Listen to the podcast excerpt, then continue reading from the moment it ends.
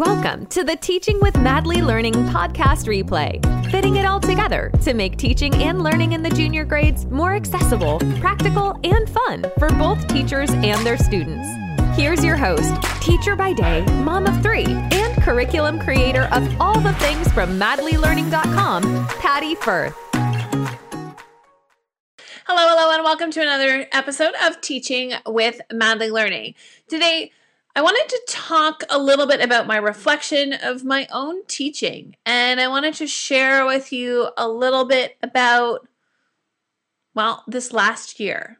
And it was about this time last year that I made the decision that I was really in the need of a change. So I have reduced my teaching contract for a while now to a 0.6, which means that I essentially work three days a week. Previous to this year, I was working every morning and one full day in a classroom position in the same school that I had been teaching in for eight years.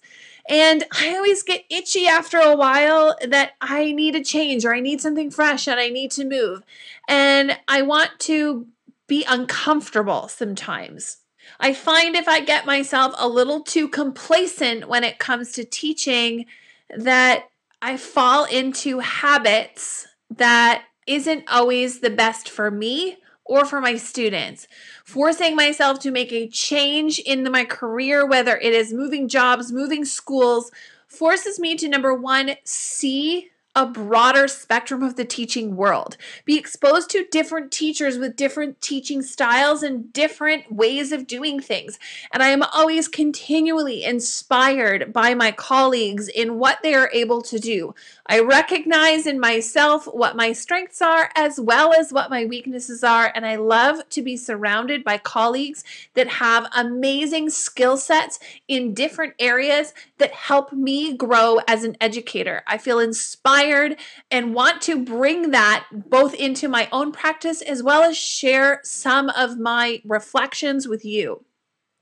At the end of last year, I had been thinking for a while that it was time for a change, but I wasn't willing to give up a place that I absolutely loved working for just any old job. I wanted to be a little bit picky and it's a little bit difficult to find part time positions when you're picky about what it is you got to teach. So, that being said, now an opportunity came to me at the end of the year. There was a special in our board, which doesn't always happen, but a third round of permanent postings that came out. And it just so happened there was a exact match, a 0.6 position is an ESL itinerant teacher. Now, this is a job that I had done earlier in my career and loved. I loved the ability to work in and work with other teachers and see all of the different ways they were doing it, and it inspired me. And I loved that. And I love working with ELL students. They are hardworking, dedicated students, and the stories of their lives just bring hope. And they are so strong that I love surrounding myself with students that are just so dedicated and committed to working. And they ELL students inspire me all of the time. And being able to advocate for them and help to be their voice was always very rewarding to me. So I jumped at the opportunity to take that challenge on again and move into that position this year this year, I have spent the last year, I did have a six week break with a leave of absence there, but I did spend the last year working as an itinerant ESL teacher in my school board for one year. And I love the job. I love the kids. I loved the staff I was working with, and the school administration was fantastic. There was absolutely nothing about that position that was bad or that I didn't enjoy, except I missed the classroom. And this was not something that I had anticipated at all. I thought maybe being out of the classroom would be a great mix, would allow me to mix things up, give me a little bit of a different taste and flavor of education because itinerant teaching is a different beast all in of its own. It's still a lot of work. There's still a lot of things you got to do. It's different from classroom teaching, but I said to myself I was ready for that change. What I didn't anticipate is the amount that I have changed as a teacher in the last couple of years and what really drives me and what is my passion for teaching. And perhaps I should have known better but what my passion is, what makes me happy and wants to go into work each and every day is the teaching and the instruction and the planning. I love planning lessons. That's kind of what I love doing. I've built an entire business over planning lessons. But what I didn't realize is how much it feeds my soul to be able to plan and teach a group of students. I missed the relationships that you build with students that are in your homeroom class. And I didn't necessarily think I would miss that. I still built amazing relationships with the ELLs that I supported through this year, and I will forever hold them dearly in my heart. But there is a different kind of thing that happens when you have a classroom and it feels like a home and it feels like your home and you're the captain of that ship. And I missed it.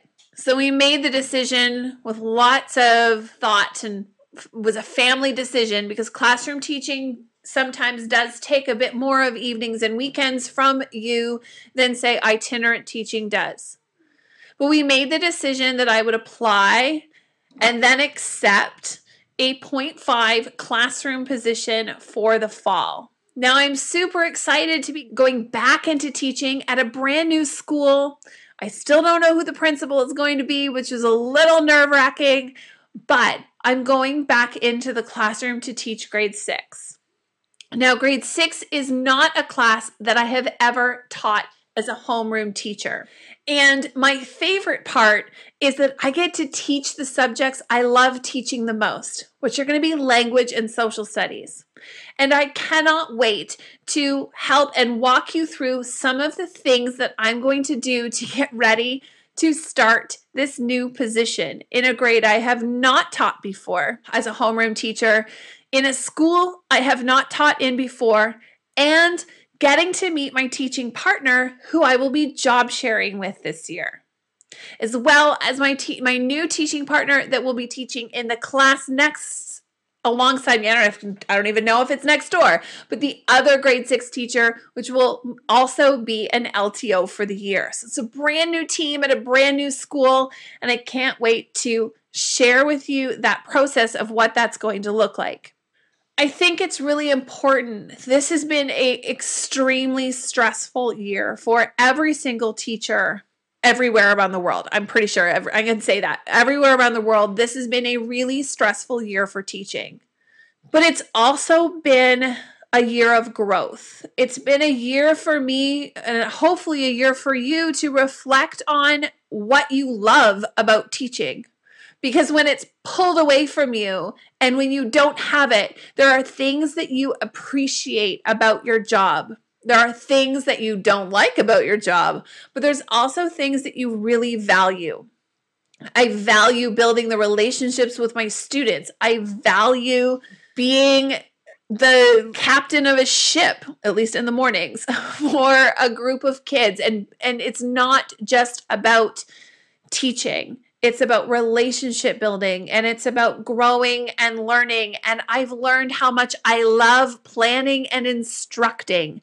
That that's what gets me up in the morning. And even though it might be it might take a lot of work and it might be overwhelming at times, like report card season. It still is what drives me to go into work every day and teach. So, one of the things I hope that you can do is although this year has been crazy and it has been insane and it has tried you and tested you and pushed you at every single limit that you probably have and there are days where or weeks where you have cried every single day think about where you were last year maybe 2 years ago. Maybe 2 years ago. This has lasted a long time. And I want you to think of how far you've come and what you have learned about yourself as a teacher, what you have been capable of. Literally think of the things that we have been asked to do and are continued to be asked to do. We have done the impossible and we have learned to teach on a dime in a completely different way. What can we take back if September starts to look a little bit more normal here in Canada after many of us have been vaccinated? What are we going to take from the last two years and bring it into our classrooms in the fall? Tech, organization, how technology can help to keep us organized, how capable my students are at navigating difficult situations. It's not been perfect, and there's certainly been students that have struggled through this. But as an ESL teacher, watching students who are new to the language, learning how to navigate tools and technologies, it is possible for them to do it with the support that is in place. And I cannot believe the growth there. And it has seen potential in these students. And these are the lessons that I'm going to take forward in me. And it has pushed me into areas that I never knew I could possibly do. It has made me appreciate how comfortable yoga pants are and how much I really don't want to have to wear real pants. It's uh, made me appreciate how much I love having lunch with my kids and how much I valued that, but also how much I enjoy being able to leave my house and be a professional every once in a while, too. There's a lot of hard things that have happened over the last two years in our careers. But as we take the time to reflect on what has happened and how things have changed so drastically, what can we take away from that that will forever change us for the better? What have we learned about ourselves as teachers? What have we learned about ourselves as people? And what are we going to do differently from here on out? Education has changed, and we have changed along with it. And if we let it, it will help us change education for the better. Thanks for joining me for another episode of Teaching with Madly Learning. Thank you for listening to the Teaching with Madly Learning podcast replay. Join me on www.madlylearning.com for more information on all things teaching in the junior grades. Don't forget, you can always catch this show on the Madly Learning YouTube channel. See you next week for another replay episode of Teaching with Madly Learning.